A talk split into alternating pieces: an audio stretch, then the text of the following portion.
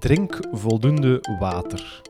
Het is zowat het vaakst herhaalde voedingsadvies, zeker in de zomer. Waarom eigenlijk? Waarom heeft ons lichaam dagelijks vers water nodig? Bio-ingenieur en voedingsexperte Elke Godden van de Universiteit Antwerpen geeft antwoord in deze aflevering van Vraag het aan. Laat ik maar meteen met de hoofdvraag van deze podcast beginnen. Waarom heeft ons lichaam water nodig? Water heeft eigenlijk heel veel functies in ons lichaam. Eigenlijk te veel om op te noemen.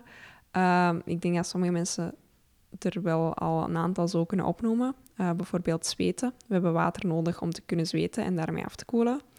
Om afvalstoffen uit ons lichaam te krijgen in urine of stoelgang. En natuurlijk ook ons bloed. Ons bloed is ons transportsysteem, zowel voor goede dingen, zoals voedingsstoffen en zuurstof, als ook weer voor die afvalstoffen en CO2, en ook voor warmte verspreiden door ons lichaam. En dan zijn er een aantal functies waar mensen waarschijnlijk niet direct aan denken. Bijvoorbeeld, net zoals dat een foetus eigenlijk beschermd wordt door een waterzak, wordt ook ons brein beschermd door een waterzak. Dus als jij gaat lopen of springen, dan zorgt die waterzak ervoor dat je brein niet aan die schokken blootgesteld wordt. En wat ook heel belangrijk is van water, is dat het een polair asymmetrisch molecuul is. En dat heeft heel interessante voordelen. Als je suiker in water doet, dan zie je dat de watermoleculen tussen die suikerpartikeltjes gaan zitten en het zo oplossen. Zout lijkt hetzelfde, maar is toch nog net iets verder. Dus behalve dat water tussen die zoutpartikeltjes gaat zitten, gaat water eigenlijk ook dat zout nog eens opsplitsen. Dus die moleculen echt splijten in natrium en chloor. En er zijn ook bepaalde moleculen in ons lichaam die eigenlijk opgevouwen worden. DNA, eiwitten en zo. En ook daar speelt water een heel belangrijke rol over hoe dat die opgevouwen worden. Dus dat zijn een paar, maar natuurlijk niet alle functies van water. Ja, het zijn er inderdaad zeer veel, maar laten we misschien op een paar even toespitsen ook. Misschien eerst de meest voor de hand liggende of de vanzelfsprekende, de impact of de rol van water in onze spijsvertering. Hoe belangrijk is water daar en wat doet water precies? Ja, dus ons spijsverteringsstelsel krijgt eigenlijk 8 liter water per dag te verwerken. We drinken, laten we zeggen, een 2-tal liter. Daar komt dan nog 1,5 liter speeksel per dag bij, 2,5 liter maagsap, nog een half litertje van de gal, nog 1,5 liter van de pancreas en de lever. En op die manier komt er dus eigenlijk 8 liter in ons spijsverteringsstelsel. Het meeste daarvan wordt terug opgenomen door ons lichaam. We verliezen maar een 200 à 300 milliliter als we een normale stoelgang hebben. Maar ja, enerzijds dient dat water natuurlijk om onze voeding en de stoffen allemaal door ons spijsverteringskanaal voort te duwen. Anderzijds, al die sapjes die erbij komen, die hebben allemaal een eigen functie. En die functie is om uw voeding in kleinere brokjes en nog kleinere brokjes en uiteindelijk in moleculen op te delen, zodat we dat kunnen absorberen.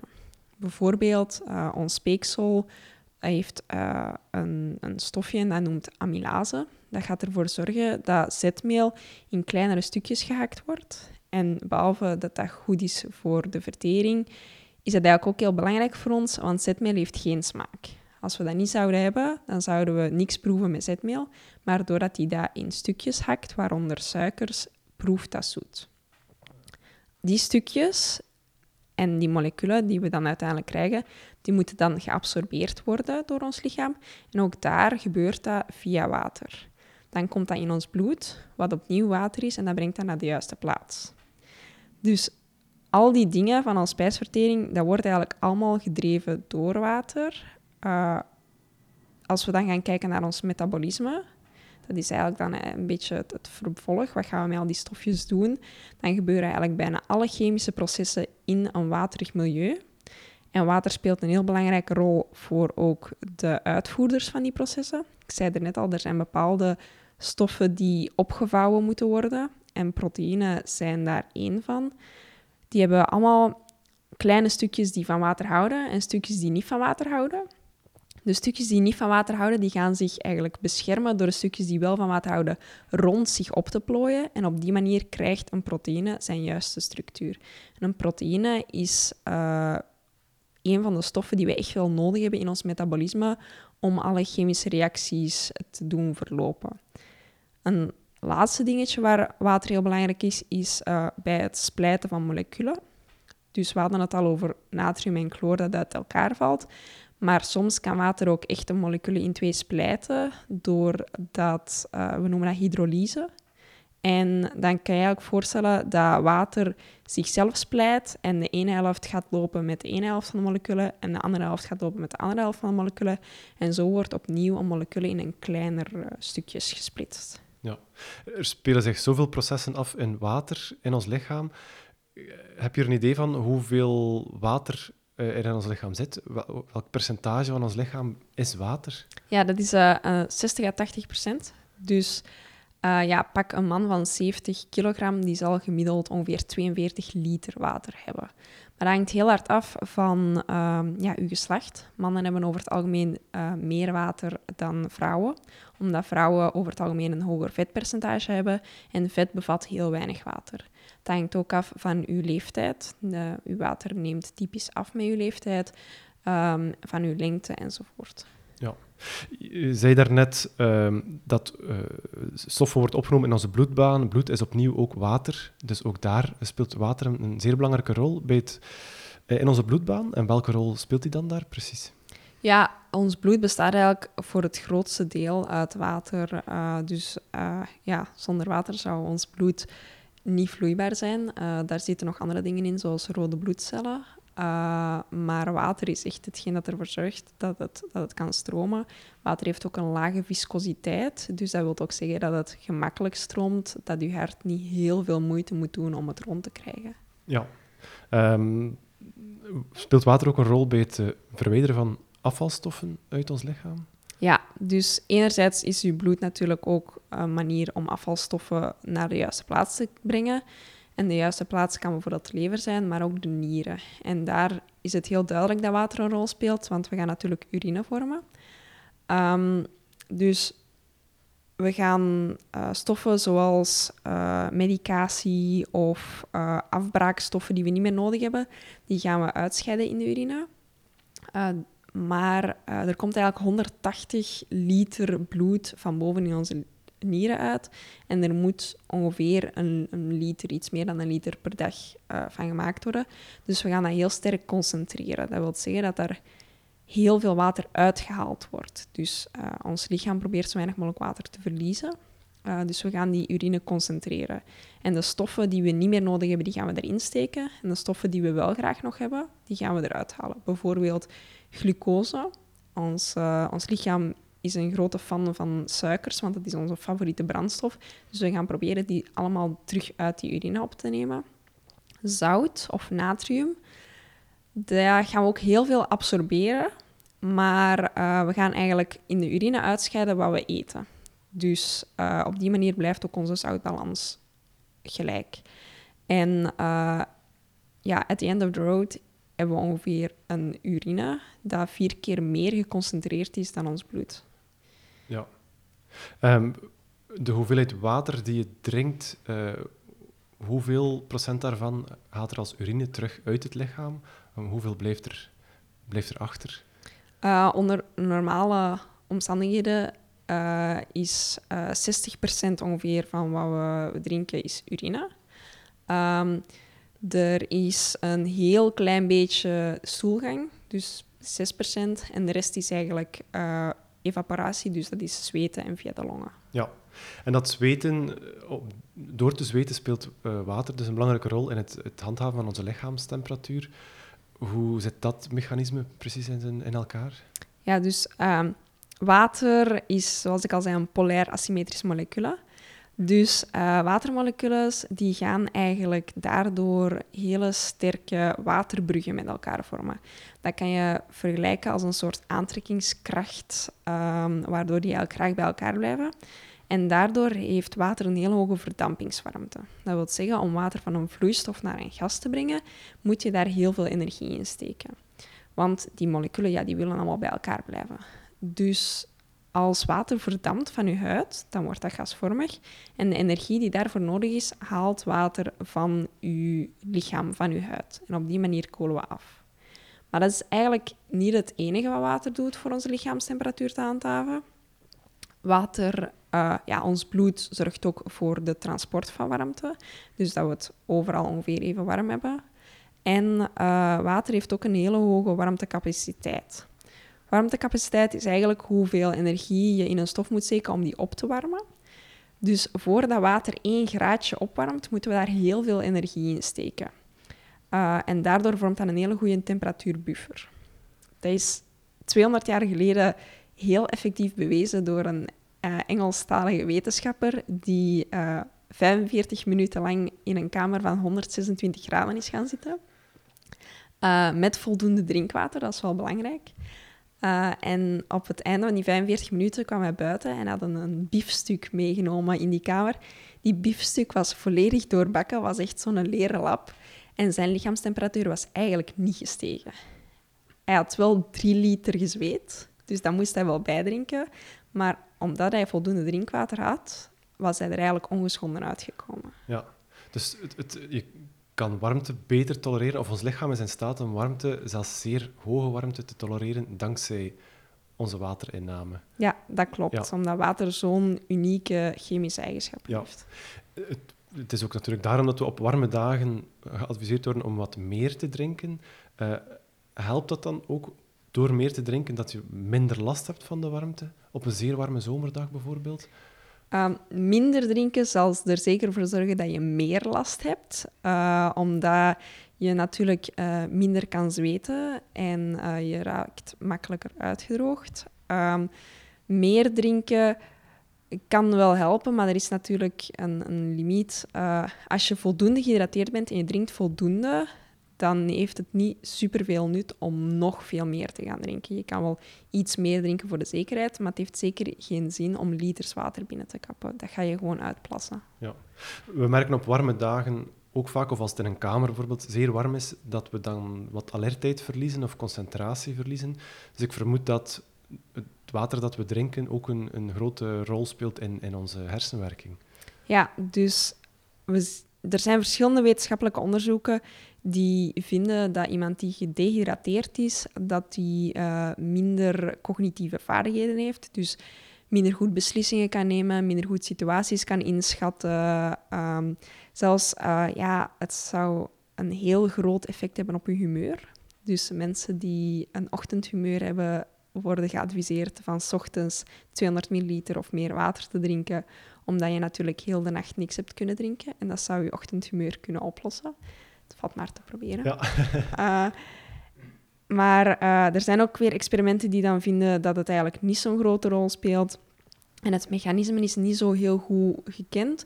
Dus hoe en waarom water precies een rol speelt in onze cognitieve processen, dat is nog een vraagteken. We denken nu dat onder een dehydratatietoestand uw hersenen minder effectief hun metabole energie gaan gebruiken. En daardoor is dezelfde taak dus moeilijker.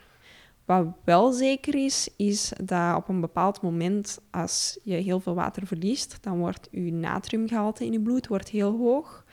En dat heeft echt wel effecten op je centraal zenuwstelsel, waardoor je inderdaad moe wordt. En vermoeidheid is natuurlijk sowieso niet goed voor denktaken en zo. Ja, die vermoeidheid en ook eigenlijk dat ochtendhumeur, ikzelf en ik denk veel mensen met mij pakken dat aan met koffie.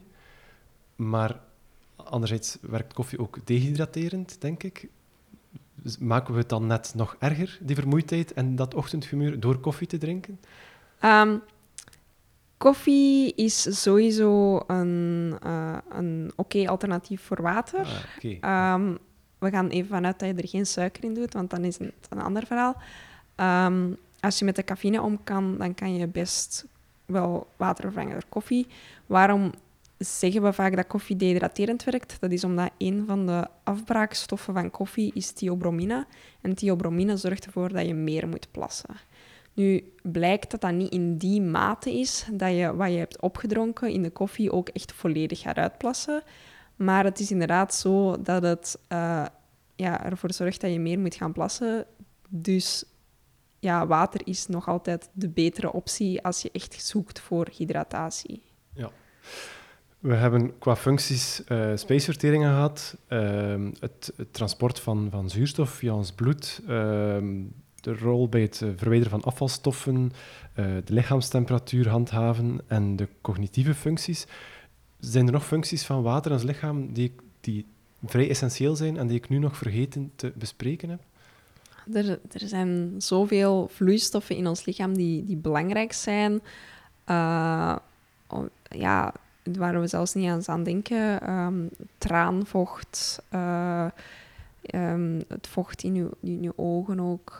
Uw cellen bestaan voor een groot deel uit water. Je moet dat voorstellen als een beetje een waterballon. Als er geen water in zit, dan klappen die bijeen, bij wijze van spreken. Dus ja, ik denk dat water sowieso overal in ieder proces wel op een of andere manier betrokken is. Ja. Hoeveel water moeten we dagelijks drinken? En dan bedoel ik echt via water van de kraan, waterflessen, dus nog los van onze voeding. Hoeveel water zouden we onszelf moeten proberen te drinken elke dag? Laat ons zeggen dat we een 3-tal liter water per dag verliezen in urine, evaporatie en stoelgang. Dan kunnen we daar ongeveer 10-12% van zelf maken. Dus je lichaam kan zelf water maken. Meestal als bijproduct van andere reacties. Maar oké, dat water hebben we toch maar mooi.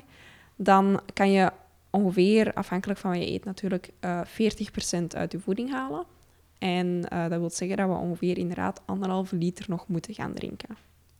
Maar dit is heel sterk afhankelijk van wie je bent, je geslacht, je lengte, je dieet ook. Als je veel wateroplosbare vezels eet, dan ga je meer water verliezen in je stoelgang en dan ga je dus meer moeten drinken. Als je heel veel eiwitten eet, mensen die bijvoorbeeld veel naar de sportschool gaan, die eiwitshakes gaan nemen, die gaan meer water moeten drinken, want een afbraakproduct van eiwitten is ureum. Dus een beetje giftig, dus we willen dat zo snel mogelijk uitplassen en we gaan dan ook meer plassen. Dus per gram eiwit dat je eet, heb je ongeveer 4,1 milliliter water nodig om dat weg te krijgen. Maar ook, ja, uiteraard ga jij een inspanning doen, dan ga je meer water nodig hebben. Is het warm buiten, ga je meer water nodig hebben. Droge lucht heeft ook een grote invloed, omdat als je lucht inademt, gaan je longen die op een aanvaardbare vochtigheid brengen. Dus als je droge lucht inademt, dan ga je veel meer water daarin moeten steken dan natte lucht. Typisch voorbeeld is een vliegtuig. Een vliegtuig heeft typisch heel droge lucht. Als je 3 uur in een vliegtuig zit, dan kan je al 1,5 liter water kwijt zijn. En dat zou ook bijdragen aan de jetlag. Dus voor mensen die veel last hebben van een jetlag, wordt echt wel aangeraden van voldoende te drinken tijdens de vlucht ook. Ja. Je kan, om voldoende te drinken, kan je een fles water van 1 liter of 1,5 liter bij je nemen en jezelf bijna verplichten of motiveren om die op te drinken, dat die 's avonds leeg is. Dat lukt niet altijd en de omstandigheden variëren ook soms, bijvoorbeeld met een vliegtuigreis of sporten of warm weer. Hoe weet je dan dat je voldoende drinkt? Aan welke zaken zie je dat of merk je dat? Ja, het makkelijkste is natuurlijk de kleur van de urine. Het is niet de bedoeling dat je echt naar volledige doorzichtigheid streeft. Dat is niet nodig. Maar lichtgeel toch op zijn minst. Vanaf dat je richting donkergeel gaat, ja, dan moet je echt wel gaan drinken. Het probleem daarbij is dat bepaalde stoffen in de voeding ook urine kleuren. Ik denk bijvoorbeeld aan wat tegenwoordig heel populair is, kurkuma. Gaat ook je urine meer geel kleuren. Maar een ander ding waarin je natuurlijk kan merken dat je te weinig drinkt, is als je dorst hebt. Daar een beetje het probleem bij is dat kinderen en oudere mensen een minder goed dorstgevoel hebben. Dus daarom dat je tegen je kind misschien wel eens moet zeggen van drink eens een glas water. Of dat je tegen de bomma of de bompa moet zeggen van jij drinkt veel te weinig. Dus het is niet altijd foolproof. Ja, maar het volstaat dus wel als je dorst hebt, drinken. Of kan het ook zijn dat als je wacht op je dorst, dat het eigenlijk al te laat is? Dat je bijvoorbeeld al wat vermoeider wordt of wat minder alert? Of... Ja, het is inderdaad soms een discussie. Dan denk ik altijd aan wat een goede vriend van mij zegt. Die zegt, je hebt een comfortzone. En je kan bovenaan die comfortzone zitten of onderaan die comfortzone. Als jij dorst hebt, maar het gaat wel en je drinkt dan ben je op tijd. Zit je bovenaan die comfortzone. Als je echt al gaat naar, goh, ik heb zo'n droge mond en ik heb slikproblemen en zo, ja, dan zit je al onderaan die comfortzone, dan ben je eigenlijk te laat. Dus als je dorst hebt en je drinkt direct, dan ben je op tijd. Je hoeft niet sneller te drinken dan dat. Maar natuurlijk, als je dorst hebt en dan zeg je van, oh, maar ik ga eerst nog even dit doen en dan nog even dat doen en misschien wil ik mijn programma wel even uitkijken. Ja, dat is natuurlijk niet de bedoeling. Dus als je dorst hebt, direct drinken en dan is alles in orde. Ja. Kinderen en oudere mensen hebben dat dorstgevoel is iets minder sterk. Je kan hen natuurlijk motiveren om af en toe te drinken, maar zijn er ook signalen die je kan opvangen, die dat kan linken aan dat is een persoon die te weinig drinkt? Ja, er zijn natuurlijk wel signalen van dehydratatie, maar als we verder gaan dan dorst en de kleur van de urine, dan zijn we echt al wel gedehydrateerd. Dus dan is het wel al redelijk erg. Bijvoorbeeld, je bloeddruk gaat zakken, je hartslag gaat stijgen, je kan licht in je hoofd worden door die bloeddrukval. Je huid kan koud aanvoelen, omdat je natuurlijk minder die thermoregulatie hebt. Ja, je kan een droge mond krijgen, slikproblemen. Heel typisch als kindjes diarree hebben, dan raden ze ouders aan om te kijken naar de elasticiteit van de huid. Dus als je in de huid nijpt en dat blijft rechtstaan, we gaan niet direct terug naar beneden, dan ben je uitgedroogd. En dan zijn er echt... Ja, als je nog verder gedehydrateerd wordt, zijn er echt serieuze signalen. Omdat je dan echt een hoge natriumconcentratie gaat krijgen. Je wordt vermoeid, je wordt verward en in erge gevallen begin je te stuipen. Misschien mensen die geïnteresseerd zijn in marathonlopen, die hebben misschien ooit een van de allereerste vrouwen op de marathon gezien. Die vrouw, ja, dat was een tijd waarin men geloofde dat drinken eigenlijk je sportprestaties negatief beïnvloedde. Dus die had een marathon gelopen in een hele warme omstandigheden. Ik geloof dat het in Los Angeles was. En die had niks gedronken. En die laatste paar 100 meter zie je haar echt stuipen. Dus zij geraakt bijna niet meer aan de finish. Zij valt, zij staat terug recht, zij beweegt heel ongecontroleerd. En dat is echt omdat zij volledig uitgedroogd was. Ja. Nu zitten we ook nog in het acuut uitgedroogd zijn. Mensen die zeer lange tijd, dus ik spreek over weken of maanden, steeds te weinig drinken. Wat kunnen de gevolgen daarvan zijn? Er is een studie geweest op 11.000 mensen en die hebben eigenlijk bloed afgenomen van die mensen en gekeken naar de natriumconcentratie als een meting van hoeveel ze dronken. En dan hebben die 25 jaar gevolgd. En ze zagen dat in die 25 jaar mensen die bij die eerste meting eigenlijk te weinig gedronken hadden, dat die 40% meer kans hadden op chronische aandoeningen, dat die 20% meer kans hadden op vroegtijdig sterven en 50% meer kans hadden dat hun biologische leeftijd hoger was dan hun kalenderleeftijd. Nu, dat is natuurlijk correlatie. We kunnen daar geen causaliteit uit afleiden. Het zou ook kunnen dat de mensen die in het begin gedehydrateerd waren, dat die misschien al iets hadden. Dat misschien de reden was dat ze gedehydrateerd waren.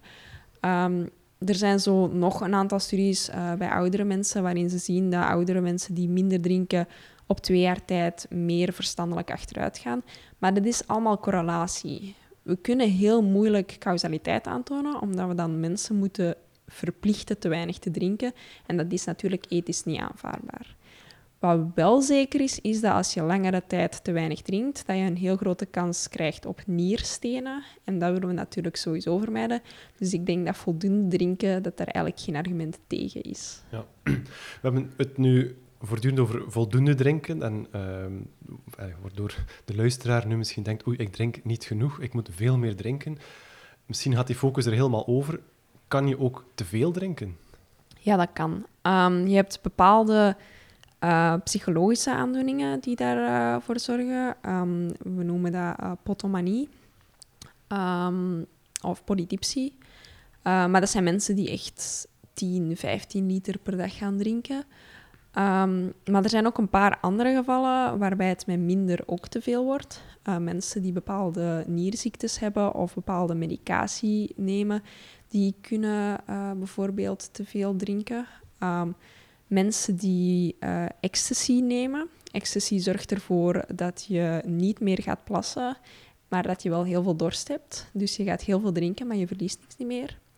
En typisch ook marathonlopers, ultralopers die, of andere sporten die heel lang duren en die enkel water drinken, die gaan wel hun vochtbalans op peil houden, maar ze zweten, dus ze verliezen zouten en die zouten worden niet bijgevuld. En daardoor kan je een tekort aan natrium in je bloed krijgen, wat ook weer symptomen heeft zoals verwardheid, moeilijk kunnen wandelen, vallen en in extreme gevallen zelfs epileptische aanvallen of flauwvallen. Ja. Straks nog wat meer over dat sporten en drinken ook, want sporters zijn natuurlijk ook inderdaad mensen die nog meer de nadruk leggen op voldoende drinken of correct drinken. Maar ook over nog het zoutgehalte waar je het net over hebt. Je hoort soms dat mensen zeggen, als het zeer warm is, als je zeer veel zweet, moet je wat zout aan je water toevoegen. Is dat een goede tip? Op zich, als je eet en niet alleen maar water drinkt, dan zou dat niet nodig mogen zijn, want dan krijg je je stoffen die je nodig hebt, je natrium enzovoort, wel binnen via het eten. Als je echt alleen maar gaat drinken en alleen maar water gaat drinken, dan moet je inderdaad je zouten ook aanvullen. Of je krijgt een verdunning van je zouten in je bloed. Ja. Naar de sporters dan. Zij moeten voldoende drinken tegen oververhitting onder andere. Maar op welke manier is water nog extra belangrijk? Of water of vocht voor hen nog belangrijker dan voor niet-sporters? Ja, sowieso om dehydratatie te vermijden. Dehydratatie heeft al vanaf dat het 1-2% is een negatief effect op je prestaties. Vroeger werd er heel veel gezegd dat je er ook spierkrampen mee kunt vermijden. Ja, als je gedehydrateerd bent en in extreme mate gedehydrateerd, dan krijg je inderdaad die stuipen waar we er net al over spraken. Maar als je vaak spierkrampen hebt, wordt vaak nog de tip gegeven, misschien drink je niet genoeg. Dat is niet echt zeker niet meer. Dus men zei dat altijd vanuit het idee dat als je te weinig dronk en te weinig zout had, dat je spiervezel zou vervormen en dus niet meer goed kan samentrekken. Maar eigenlijk hebben we ze dat nooit kunnen vaststellen, die vervorming. En dat zou ook niet verklaren waarom bij een spierkramp stretchen heel goed helpt. Een andere theorie zegt van oké, uw kramp ontstaat door spiervermoeidheid. En natuurlijk, een spier die niet voldoende gehydrateerd is, die gaat veel minder snel zijn afvalstoffen kwijt kunnen. En die zal dus sneller in kramp schieten, zal sneller tekenen van vermoeidheid tonen. Dus daarom is water drinken wel belangrijk. Maar als je echt vaak last hebt van spierkrampen en je drinkt wel voldoende, dan is nog meer gaan drinken niet de oplossing. Dan zou ik het ergens anders gaan zoeken bij bijvoorbeeld magnesiumtekort, tekorte spieren of zoiets. Ja, water helpt dus om die zaken te voorkomen, maar je zei daarnet ook, als een sporter enkel water drinkt, dan kan die nog uitgedroogd raken, omdat hij ook zout verliest en zo, via het zweet. Vermoedelijk zijn het dan de sportdranken en zo waar je aan denkt, die dan beter zijn dan water. Maar vanaf welke inspanning moet je overstappen van water naar een sportdrank? Dus dat hangt van een aantal factoren af. Welke sport je doet, wat de intensiteit is, hoe lang en ook wat je doel is. Wil je presteren of wil je gewoon afvallen bijvoorbeeld? Daarvoor moet je eigenlijk best weten, oké, waarom ga ik een sportdrank drinken? Vaak is dat voor de suikers. En suikers is de favoriete brandstof van ons lichaam. Dat gaat heel snel, dat levert heel veel energie. Daar moet ons lichaam niet veel moeite voor doen. Maar we hebben maar suikers voor ongeveer 2 uur intensief te sporten. Als je langer dan 2 uur gaat sporten, dan moeten we dus iets anders zoeken. Er zijn andere voorraden. Vetten kunnen we ook verbranden. Maar dat kost veel meer zuurstof. En die zuurstof moeten we gaan halen in de longen. Dat wil zeggen dat dat langer duurt. Je lichaam moet daar meer moeite voor doen. Dus bij een heel intensieve inspanning gaat dat niet snel genoeg. Als je dan snelle energie nodig hebt en er zijn geen suikers niet meer, dan ga je je eiwitten aanspreken als brandstof. Eiwitten zijn eigenlijk niet bedoeld als brandstof. Dat zit onder andere in uw spieren. Uw hart is ook een spier, dus dat is natuurlijk een situatie die we ten alle tijde willen vermijden. Dus doe je een intensieve inspanning langer dan 2 uur, dan ga je je lichaam sowieso extra suikers moeten geven. Maar natuurlijk, ja, als je minder dan 2 uur sport, maar je wil wel nog een prestatie neerzetten, dan kan je het je lichaam makkelijker maken door suikers aan te bieden. Want dan moet hij minder op zoek gaan naar suikers, moet hij minder je suikervoorraden aanspreken. Ook mensen die bijvoorbeeld gewoon willen aankomen, die zoiets hebben van ik ga een marathon doen en dat hoeft niet snel te zijn, ik wil gewoon aankomen. Die kunnen eigenlijk de rit ook een beetje aangenamer maken, omdat ik weet niet of u weet wat de man met de hamer is, ja. Maar... Wie dat al is tegengekomen is, die weet dat dat een zware mentale klop is. Dat is eigenlijk het moment dat je lichaam moet overschakelen van suikerverbranding op vetverbranding. En je kan die klop dus proberen uit te stellen of te vermijden door je lichaam suikers te geven. Zelfs als je zoiets hebt van de tijd maakt mij niet uit, gaat het je leven veel aangenamer maken als je de man met de hamer nooit tegenkomt. Ja, een goede sportdrank. Hoe kies je een sportdrank? Ice tea bijvoorbeeld, is dat een sportdrank? Ja, de term sportdrank is natuurlijk een marketingterm. Ik zou ice tea niet als sportdrank zien. Maar misschien moet ik eerst zeggen wat een goede sportdrank is. Dus enerzijds, het eerste waar je naar gaat kijken is echt, vind ik hem lekker? Je moet er zeker op warme dagen bij een intensieve inspanning redelijk veel van drinken. Zorg dat je die ook lekker vindt tijdens de inspanning. Niet alleen thuis in de zetel, maar ook tijdens de inspanning. Het tweede waar je naar gaat kijken is de osmolariteit. Dus je hebt een isotone sportdrank. Dat die bevat evenveel opgeloste deeltjes als dat er in je bloed zitten. Daarbij is eigenlijk de uitwisseling van suikers, dus hoeveel suiker je opneemt, is daar optimaal, net omdat het dezelfde concentratiegradiënt heeft. Je kan op die manier 60 à 90 gram suikers opnemen. Je kan 60 gram glucose opnemen en dan nog 30 gram fructose per uur. Een isotone sportdrank die heeft 4 tot 8 gram koolhydraten per 100 milliliter. Als je zoiets hebt van oké, ik heb niet zo heel veel suikers nodig, maar vooral heel veel vocht, want het is bijvoorbeeld een hele warme dag, maar ik ga geen 2 uur sporten. Dan ga je naar een hypotone sportdrank of een dorstlesser. Die bevat minder deeltjes dan dat er opgelost zijn in je bloed, maar daar gaat de wateropname heel goed gaan. En ook een klein beetje suikers, ook goed. Een hypertone sportdrank wordt eigenlijk heel weinig gebruikt. Dat is een sportdrank waar zoveel suikers in opgelost zitten dat het veel meer deeltjes bevat dan uw bloed. Als dat in uw lichaam komt, moet uw lichaam dat eerst nog gaan verdunnen voordat het ermee aan de slag kan. Dus de opname is trager. En als je dat gaat gebruiken bij sporten zoals lopen, dan is de kans groot dat je er maag-darmklachten van gaat krijgen. Wanneer kan je dat bijvoorbeeld gebruiken? Is... Als je maar heel weinig tijd hebt om te drinken en je wilt toch redelijk veel suikers opnemen. Ik denk bijvoorbeeld sporten zoals basketbal, waar je even op de bank zit, even wat kan bijvullen en dan weer het veld op moet. Maar je maag en darmen moeten er natuurlijk tegen kunnen. Ja. Dus dat is een tweede eigenschap van een goede sportdrank. Een derde eigenschap is zouten. Als je een isotone sportdrank wilt hebben, kijk zeker of er zout in zit. Want je hebt sowieso, afhankelijk van hoe hard je zweet, 400 tot 1100 milligram natrium nodig. Als er in je isotone sportdrank nog geen zout in zit en je moet zout toevoegen, ja, dan bestaat de kans dat die hypertoon wordt, want je voegt deeltjes toe. Dus een ideale sportdrank die houdt daar al rekening mee.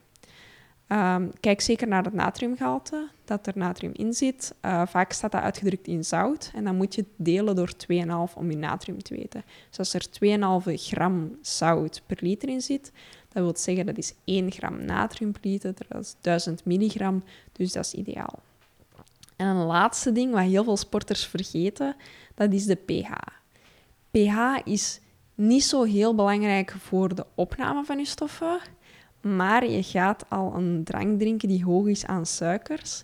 Als je er nog eens een zure drank van maakt, dan is dat echt niet goed voor je tanden. Dus als je kan zorgen dat je sportdrank zeker boven de pH 5,5, maar liefst richting de 7 zit, dan ga je echt tandbederf sterk verminderen. En ik weet dat heel veel sporters denken, als ik maar goed presteer. Maar toch, als je niet om de 2 botten naar de tandarts moet, dat is toch ook aangenamer. Dus als we dan gaan kijken naar die iced tea, afhankelijk van het merk bevat het soms te veel suikers. Dus meer dan je kan opnemen, meer dan die 60 tot 90 gram. En is het vaak hypertoon. Maar eigenlijk niet allemaal. Veel iced teas zijn inderdaad wat suiker aan het verminderen. Maar daar komen ook vaak andere stoffen nog bij, zoals bijvoorbeeld zoetstoffen. Ja, dat zijn ook stofjes. Dat beïnvloedt natuurlijk ook je concentratie.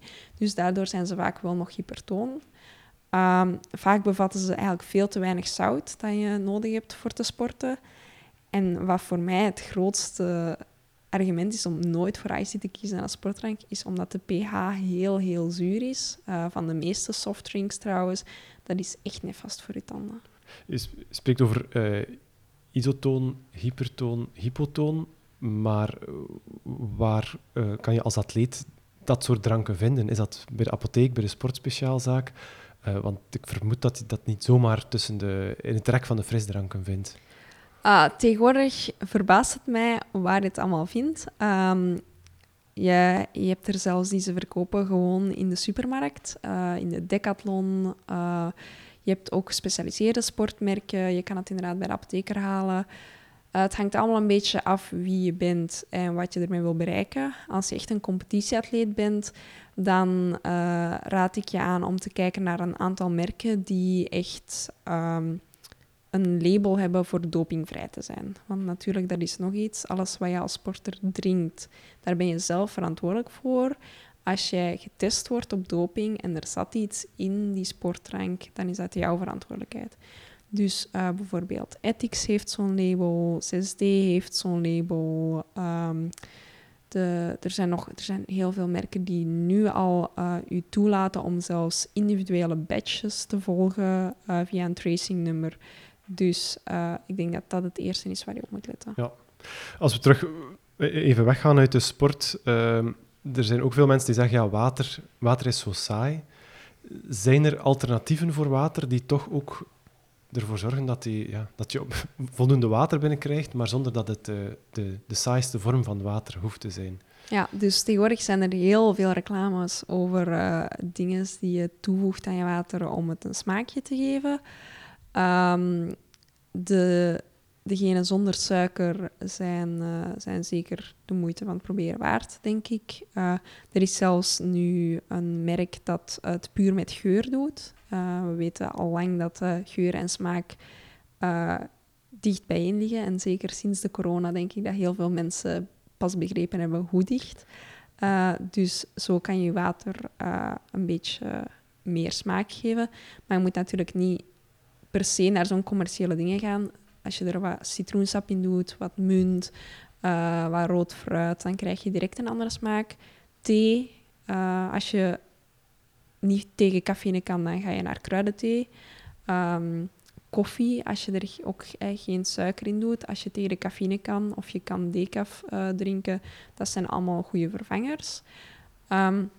Als je niet per se op de calorieën of zo moet letten, dan kan je ook richting een groentesoepje gaan. Dat gaat iets meer calorieën bevatten dan water. Het is niet veel, want de meeste groenten bestaan grotendeels uit water.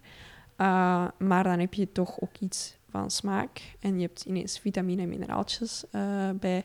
Maar je moet natuurlijk oppassen dat het een groentesoepje is en dat er niet vlees en aardappelen en boterhammen en zo door zitten, want dan wordt het natuurlijk een ander verhaal. Ja.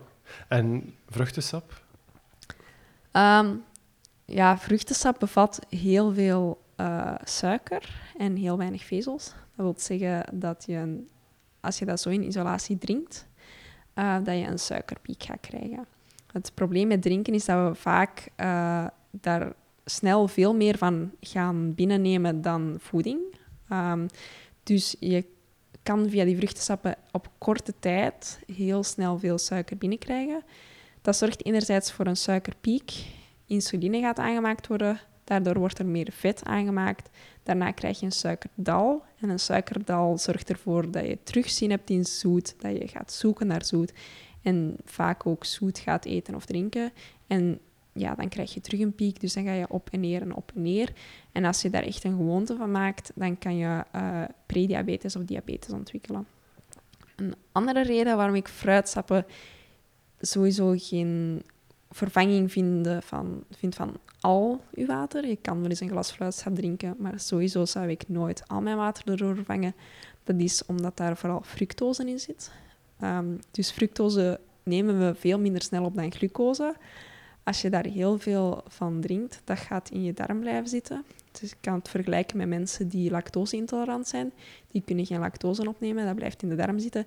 En dat gaat water aantrekken. Dat gaat vergisten. Ja, je gaat dus een diarree ontwikkelen. Je gaat gassen ontwikkelen. En dat is natuurlijk ook niet aangenaam. En zo ga je eigenlijk meer vocht verliezen ook. Ja. En alcoholische dranken, nog zo één, helpt een pintje bijvoorbeeld, een glaasje wijn, ook om te hydrateren? Alcohol is wel vochtafdrijvend, omdat ons lichaam heeft een heel boeiend mechanisme om eigenlijk onze dorst te regelen. En een van de hormonen die daar heel belangrijk in zijn, dat is het antidiuretisch hormoon of vasopressine. En ADH gaat ervoor zorgen dat je meer of minder moet plassen. En alcohol zorgt ervoor dat er geen ADH meer aangemaakt wordt, waardoor dat je eigenlijk heel weinig water nog uit je urine gaat opnemen en dus veel meer gaat moeten plassen. En op die manier zorgt alcohol er dus eigenlijk voor dat je meer uitplast dan dat je via je pintje hebt opgedronken. Ja. Een laatste vraag, een vraag die ik binnenkreeg bij het voorbereiden van deze podcast. Iemand zei me, klopt het dat je om gewicht te verliezen, om af te vallen, veel water moet drinken? Dat is een interessante vraag, want dat is eigenlijk zowel naar gewoontes toe als naar je fysiek toe zijn daar argumenten voor. Dus eerst en vooral naar gewoontes toe. Als jij iemand bent die normaal gezien andere dingen drinkt dan water en je gaat die vervangen door water, ja, dan ben je al calorieën aan het uitsparen. En in de beste gevallen ook suikerdips aan het uitsparen. Dus dat is zeker goed. Anderzijds, je brein kan niet altijd heel goed het onderscheid maken tussen ik heb dorst en ik heb honger. Dus als je ervoor zorgt dat je drinkt op het moment dat je denkt dat je honger hebt en je hebt dorst, ja, dan ga je al niet eten. Dus dan spaar je daar ook calorieën in uit. Dus het is zeker een goed idee om gehydrateerd te blijven. Wat ook nog belangrijk is als je water drinkt, bijvoorbeeld voor je gaat eten, dan heb je veel sneller een vol gevoel. Want onze maag maakt eigenlijk geen verschil tussen vloeistoffen of eten wat erin zit. En een vol gevoel ontstaat voor een stuk door stretchreceptoren in je maag. Die voelt van, het zit vol, stop maar met eten. En een laatste, iets minder overtuigend argument is dat koud water drinken zou zorgen voor dat je metabolisme een klein beetje versnelt. Dat is niet heel veel. Dat komt door, oftewel door water-induced thermogenesis, dus het opwarmen van het water, oftewel de osmoreceptor respons, dus dat weten ze nog niet helemaal 100% zeker. Het kan een beetje helpen, maar het gaat niet je dieet of je sportsessies vervangen, sowieso niet. Nu, er is een onderzoek geweest waarbij 40 mensen een half liter water moesten drinken voor ze gingen eten. En 40 mensen moesten zich gewoon inbeelden dat hun maag al volledig vol was. En daaruit zagen ze echt wel dat de mensen die dat water moesten drinken, die verloren 2,4 kilo op 12 weken en die anderen maar 1,2. En dat is niet het enige onderzoek, het is een klein onderzoekje, maar er zijn heel veel kleine onderzoekjes gebeurd die eigenlijk allemaal redelijk gelijkaardige dingen vonden. Dus welk van de 4 argumenten daarin meespeelt, maakt dan niet zo uit. Het zou inderdaad wel kunnen helpen. Maar dat wil niet zeggen dat je richting de 10 liter water per dag moet gaan. Ja, want opnieuw, als het te veel wordt, is het ook, kan het ook zeer kwalijk zijn. Zo zijn we bij het einde gekomen van deze podcast over water. Vond je deze podcast interessant? Deel hem dan zeker met iedereen die het horen wil. En wil je op de hoogte blijven van toekomstige afleveringen of op zoek gaan naar vorige afleveringen van Vraag het aan? Surf dan naar www.eoswetenschap.eu en klik op podcast. Je kan je op de website ook inschrijven op onze wekelijkse nieuwsbrief en zo blijf je op de hoogte van nieuwe afleveringen. Bedankt voor het luisteren en tot de volgende keer. Dag.